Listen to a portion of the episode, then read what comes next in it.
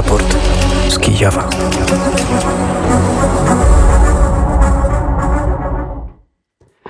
Dzień dobry Państwu. E, dzisiaj raport z Kijowa. E, prowadzę ja, Dmytro Antoniuk. E, realizuje Asia Reiner. I moim współprowadzącym ten raport jest Artur Żak z Lwowa. Witaj Arturze.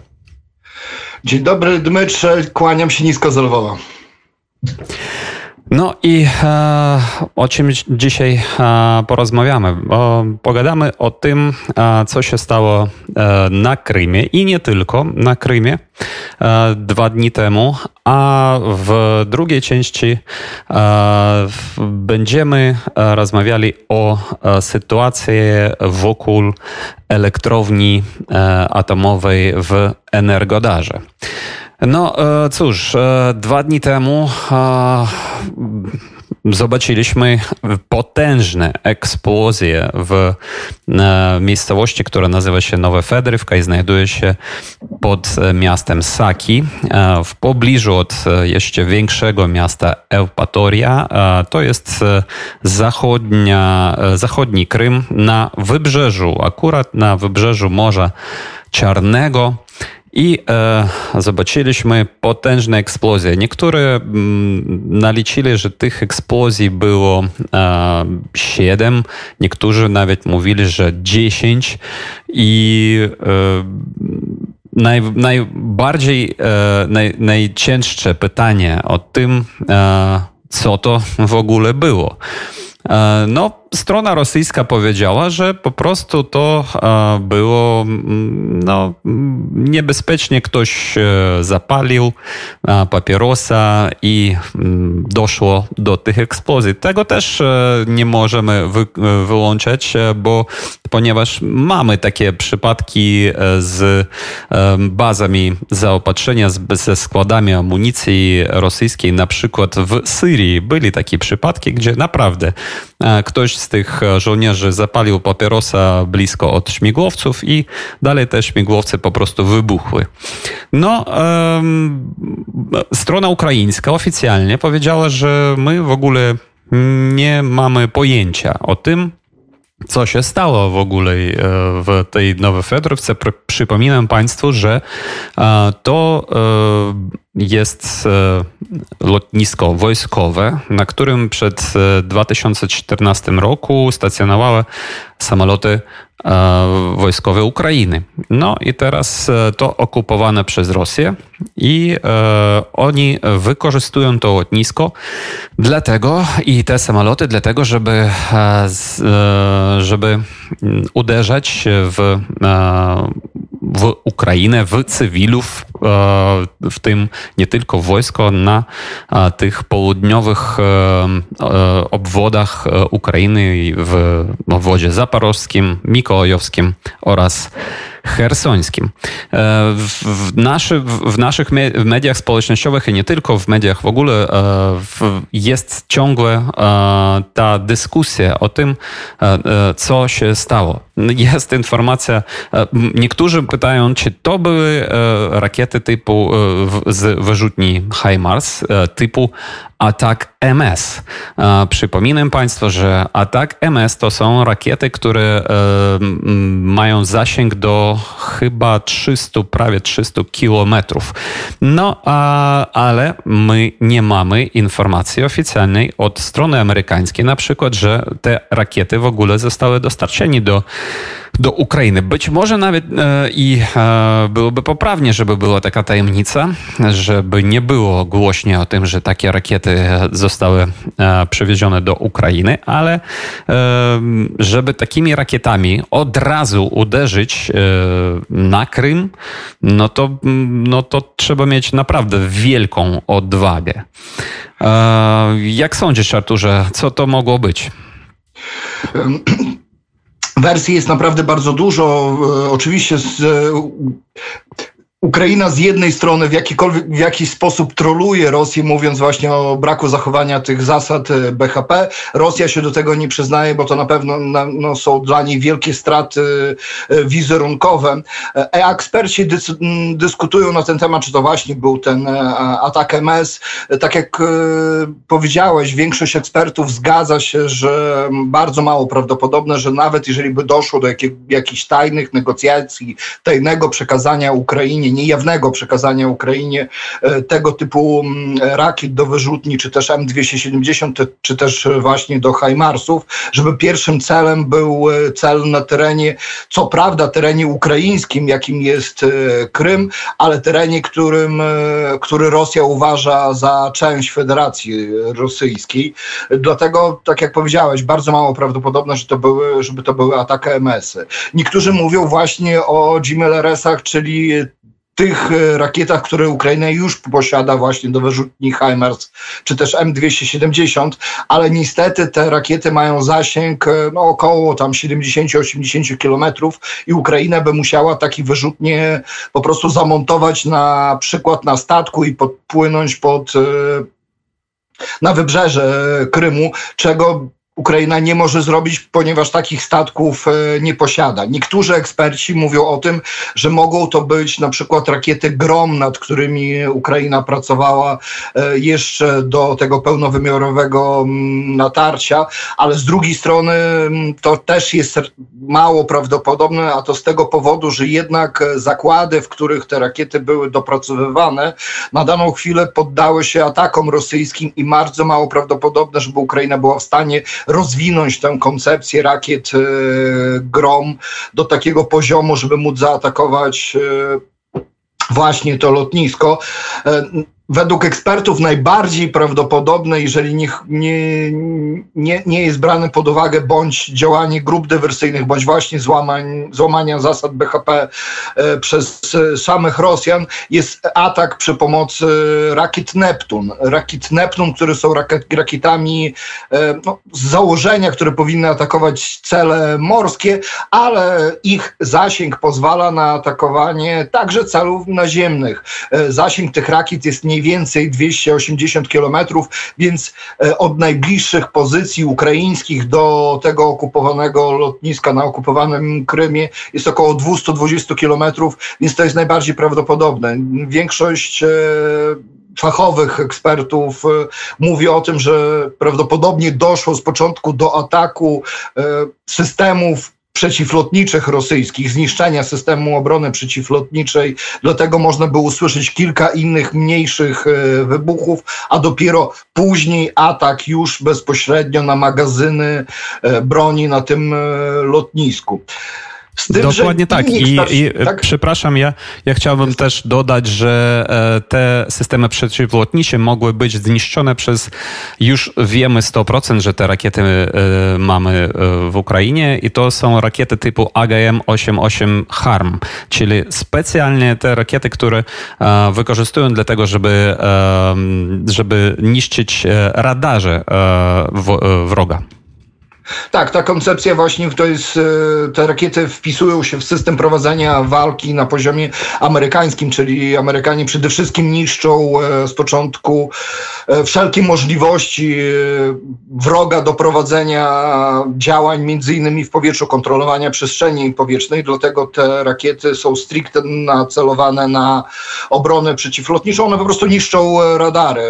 Amerykanie od wojny w Wietnamie przyjęli właśnie tego typu koncepcje, którą między innymi też później stosowali e, w Iraku, we, we, we wszystkich e, wojn, wojnach w, w, Iraku. E, tak, to jest ten projekt amerykańsko-norweski pomocy dla Ukrainy. Ukraina to posiada, więc ta koncepcja jest prawdopodobna. Chociaż eksperci zwracają uwagę na na jeden fakt, że te dwa największe wybuchy tych magazynów e, amunicji były w tym samym momencie. Tam nawet nie było jednej milisekundy różnicy pomiędzy, pomiędzy nimi, a zawsze jest tak, że nawet odpalając najbardziej e, dokładne i najbardziej współczesne rakiety, zawsze te opóźnienia są. Więc pewnie do momentu, kiedy nie będziemy mieli konkretnych już informacji, doniesień, e, a myślę, że w najbliższym czasie czegoś takiego nie będzie, to nikt nie będzie w stanie stwierdzić, co się stało. Niemniej jednak no, właśnie... Ale, e, ale mhm. tak, ale my już mamy e, zdjęcia zrobione z, z satelitarne i na tych zdjęciach e, widzimy trzy, co najmniej trzy potężne leje na tym lotnisku, gdzie stali te samoloty, a przypominam Państwu, że przed tymi wybuchami na tym lotnisku przebywało 22 samoloty wroga i jeden Il-76, który zdążył uciec w trakcie tych wybuchów. E, także my e, widzimy, że e, no i wczoraj prezydent Wolodymyr Zelenski powiedział o tym, że na tym lotnisku zniszczone zostały dziewięć samolotów wroga, ale Krym to nie, nie jedyne miejsce, gdzie były te uderzenia. Wczoraj prawie jednocześnie po tych, przedwczoraj, przepraszam, po tych wydarzeniach na Krymie były wybuchy też w składów amunicji w Kirillówce. To jest e, obrzeże, wybrzeże e, Morza Azowskiego i do tej Kirillówki też jest od, od e, linii frontu ponad 200 kilometrów. No i a dzisiaj my odnotujemy, odnotujemy, że wybuchy były już na moście w Ciągarze. Ciągar to jest jeden, tam znajduje się jeden z mostów prowadzących z Półwyspy Krymskiej na, do Ukrainy, do obwodu hersońskiego. Do tego Ciągaru też jest ponad 200 kilometrów. No i e, najbardziej ciekawym e, mi wydaje się wydarzenie w, e, na lotnisku Zabrówka. Co o tym powiedziesz? To też jest specyficzna informacja. No, to jest lotnisko, które jest praktycznie albo niepraktycznie oddane w zarządzanie rosyjskie. To jest lotnisko, z którego między innymi są prowadzone działania wojenne przeciwko Ukrainie. Tam zarówno stacjonują i startują samoloty, które ostrzeliwują teren Ukrainy, ale także wywiad donosi o tym, że są dywizjony Iskanderów e, i w nocy były były tam wybuchy. Na początku władze białoruskie poinformowały o tym, że to jest spowodowane tym, że są prowadzone ćwiczenia, między innymi obrony przeciwpowietrznej, a na daną chwilę już wiemy, że znowu ktoś złamał zasady bezpieczeństwa e, i władza białoruska informuje o tym, e, że na terenie tego lotniska, że to lotnisko jest praktycznie wyłączone z działania, że tam nic się nie dzieje i jeden z rodzajów techniki nie konkretyzują, co to był za sprzęt, co to się zapaliło, że się właśnie zapalił, co spowodowało właśnie ten wybuch. Nie ma ofiar, nie ma zniszczeń.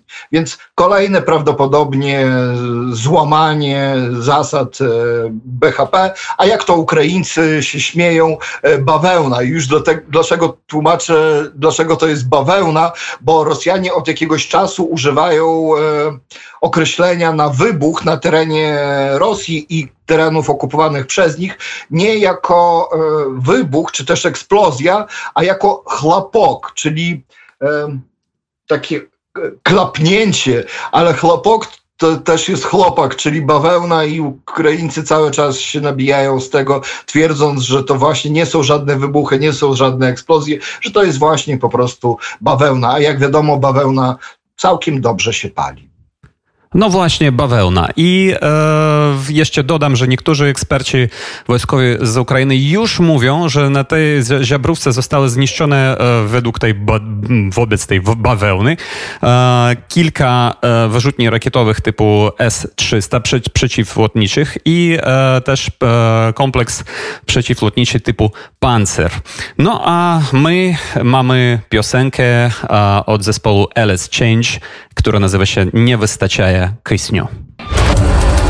Raport z Kijowa. To była piosenka na wystarczająco kysniu od ukraińskiego zespołu Alice Change. No a my e, kontynuujemy naszą rozmowę dalej i drugim tematem, który jest e, chyba najbardziej głośnym teraz, e, z, nie tylko e, w Ukrainie, a i w całym świecie. Ja myślę, że to jest temat atom, atomowej, elektrowni atomowej w Energodarze. Ostatnie dni było głośno o tym, że ta elektrownia podała się uderzeniom, spadli pociski, zniszczono jakiś sprzęt. I przypominę Państwu, że e, elektrownia atomowa w Energodarze ma sześć bloków to, e, i to jest największa elektrownia atomowa w całej Europie. I wszyscy, wszystkie te sześć bloków ma, mają paliwo atomowe tam w środku. E, to jest o wiele potężniejsza elektrownia, jeżeli porównywać na przykład z elektrownią czarnobylską, gdzie doszło do wybuchu tylko jednego jednego z tych e, bloków e, i były, e, były te bloki już poprzedniego typu, a teraz w Energodarze już są nowocześniejsze. No i e, Energodar, e, Energoatom, przepraszam, to jest, e, to jest kompania, która prowadzi działalność naszych elektrowni atomowych e, e, w Ukrainie e, mówi, że to jest no, niesamowite potężne zagrożenie dla, nie tylko dla Ukrainy zresztą, ale dla całego, całego mm, regionu Morza Czarnego i dla całej Europy zresztą. Bo jak pamiętamy po wybuchu w Czarnobylu skażona została cała Europa. Doszło, skażenie do, doszło do e, Wysp Brytyjskich, a nawet do e, Stanów Zjednoczonych, czyli no, połowa kuli ziemskiej została skażona. Doszło też do, ta radiacja doszła przez Białoruś i kraje bałtyckie do, do Skandynawii, do Szwecji. Także, a trzeba powiedzieć o tym, że też w E, naszych e, mediach e, ukazało się mm, rzekomo to, co powiedział generał Wasyliew, który, rosyjski generał Wasyliew, który, który teraz przybywa tam na tej elektrowni z, razem ze swoimi żołnierzami i e, zaminował e, co najmniej dwie e, z tych, e, dwa z tych e, bloków atomowych. E, I to już potwierdza nasz wywiad, że naprawdę tam wjechali ciężarówki wielkie, być może z, z, z minami i zostało to wszystko zaminowane.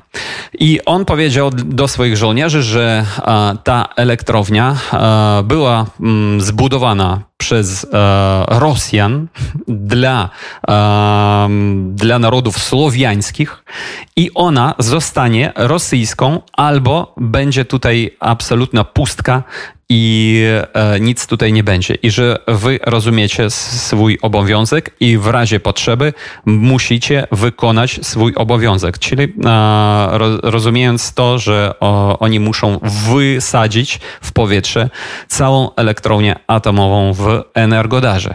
No cóż, e, niektórzy z naszych ekspertów też e, od energetyki atomowej mówią, że to nie tak jest łatwe naprawdę wysadzić to e, w powietrze.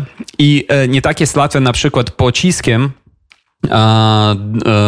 z, na przykład z czołgu albo e, z gradu jakaś, jeżeli rakieta uderzy, e, uderzy w jeden z takich bloków, to niekoniecznie dojdzie do eksplozji atomowej, bo tam są naprawdę potężne ściany i po tym, co się stało w Czarnobylu, to nasze elektrownie atomowe były naprawdę zmodernizowane. Ale to, co potencjalnie, ewentualnie aktualnie my mamy e, zaminowane w środku te e, bloki, to naprawdę ma wielkie zagrożenie, moim zdaniem. No i e, już był, był apel od prezydenta Ukrainy Wołodymyra Zelenskiego do, do Międzynarodowej Agencji Energetyki Atomowej, żeby tam demilitaryzować tą strefę całej tej elektrowni, bo, no bo nie może być tam w ogóle działań wojennych w ogóle. I trzeba też powiedzieć, że stąd wróg codziennie robi, wystrzela rakiety na przeciwległy brzeg Dniepru i te rakiety niszczą miasto Nikopol, miasto Marganiec i dzisiaj w Nikopolu e, kolejne trzy śmiertelne ofiary odnotowujemy. I to wszystko są działania tych e, wrzutni rakietowych typu Grad, Smierć, Uragan, które znajdują się na terenie elektrowni atomowej. No, um, Rosja powiedziała, że to jednak oczywiście nie, nie ona wszystko to robi, a robi to wszystko Ukraina. Co o tym wiesz? Faktycznie Rosja od początku atakuje ukraińską infrastrukturę, w tym infrastrukturę atomową. Dobrze wiemy, jak wyglądała okupacja niedziałającej elektrowni w Czarnobylu i od początku, jak wyglądają prowokacje i ostrzały na terenie tej największej elektrowni zaporowskiej, największej elektrowni w, w Europie. W ubiegłym tygodniu Rosja próbowała wywołać ogień na siebie, mówiąc e, w ten sposób, czyli ostrzeliwywać z terenu elektrowni pozycje ukraińskie, żeby Ukraińcy odpowiedzieli. Jak to się nie udało, sami ostrzelali elektrownię w Zaporożu. Faktycznie bloki energetyczne jest bardzo ciężko zniszczyć, ale bardzo niebezpieczne są właśnie te magazyny, gdzie, gdzie przechowuje się odpracowane, czyli to wykorzystane paliwo, a one jednak, te magazyny są na zewnątrz i one nie są tak chronione jak bloki energetyczne. Pociski rosyjskie spadły w bliskiej odległości obok obok tych, e, e, tych magazynów e, na szczęście nie zostały zniszczone, została zniszczona infrastruktura, która miała wymierzać poziom promieniowania na danym terenie. Jak ukraiński energoatom doniósł, poziom promieniowania nie wzrósł, co w sumie w jakimś stopniu uspokoiło Międzynarodową Agencję Energii Atomowej, bo Rafael Grossi w Wiedniu we wtorek powiedział, że właśnie na podstawie danych ukraińskich on nie widzi zagrożenia na terenie elektrowni Zaporo, Zaporowskiej. Niemniej jednak e, na to, co mówił generał Wasilij, warto by było zwrócić uwagę. Zaznaczmy, że to jest generał, który jest dowódcą wojsk chemicznych e, Federacji Rosyjskiej, więc jak najbardziej odpowiedniej struktury do, e, do działania, działania na między innymi na terenie elektrowni jądrowej. Rosja w dużej mierze zdjęła z siebie odpowiedzialność, bo powiedziała, że Wasiliew nie przebywa na Ukrainie, że on już, e, że nigdy nie przebywał nawet ponoć na Ukrainie. Niemniej jednak mamy wiele doniesień, e, bo, bo generał Wasiliew miał taką tendencję pokazywania się często w mediach, często w towarzystwie kol kolaborantów. Jest odpowiedzialny, wywiad donosi też o tym, że bezpośrednio bezpośrednio brał udział w niszczeniu proukraińskich aktywistów e, na danym terenie, między innymi w Melitopolu. Dobrze pamiętamy te demonstracje ukraińskie, e, które trwały przez pierwsze tygodnie okupacji rosyjskiej, tego pełnowymiarowego wtargnięcia. Więc e, albo Rosja szuka kozła, znalazła kozła ofiarnego, na którego może powiesić przynajmniej potencjalne wybuchy na terenie tej elektrowni. No, jeszcze bardziej absurdalna sytuacja jest e, z Radą Bezpieczeństwa ONZ, którą Rosja zwołuje w związku, czy też zwołała w związku z sytuacją na terenie tej elektrowni, a Rosatom, czyli ta struktura rosyjska odpowiedzialna za energetykę nuklearną, e, już też zapowiedziała podłączenie, czy też przyłączenie elektrowni zaporowskiej do systemu energetycznego Krymu i tym samym systemu energetycznego Federacji Rosyjskiej. Więc mamy bardzo niebezpieczną sytuację, ale z drugiej strony do tego typu ataków i prowokacji dochodzi praktycznie od samego początku pełnowymiarowego wtargnięcia Federacji Rosyjskiej na teren Ukrainy.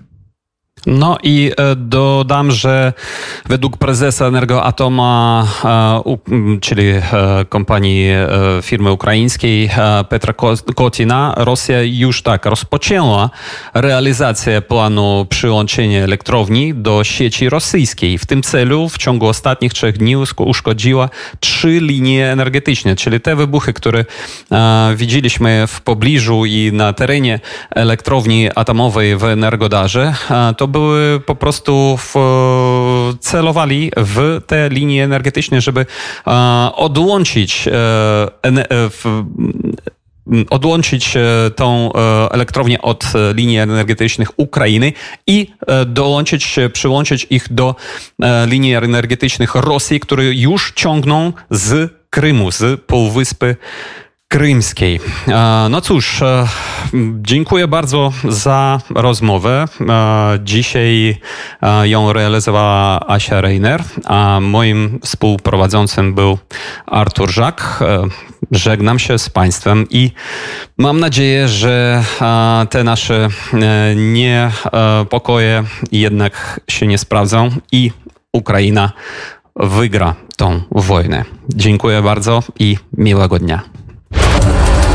Raport z Kijowa.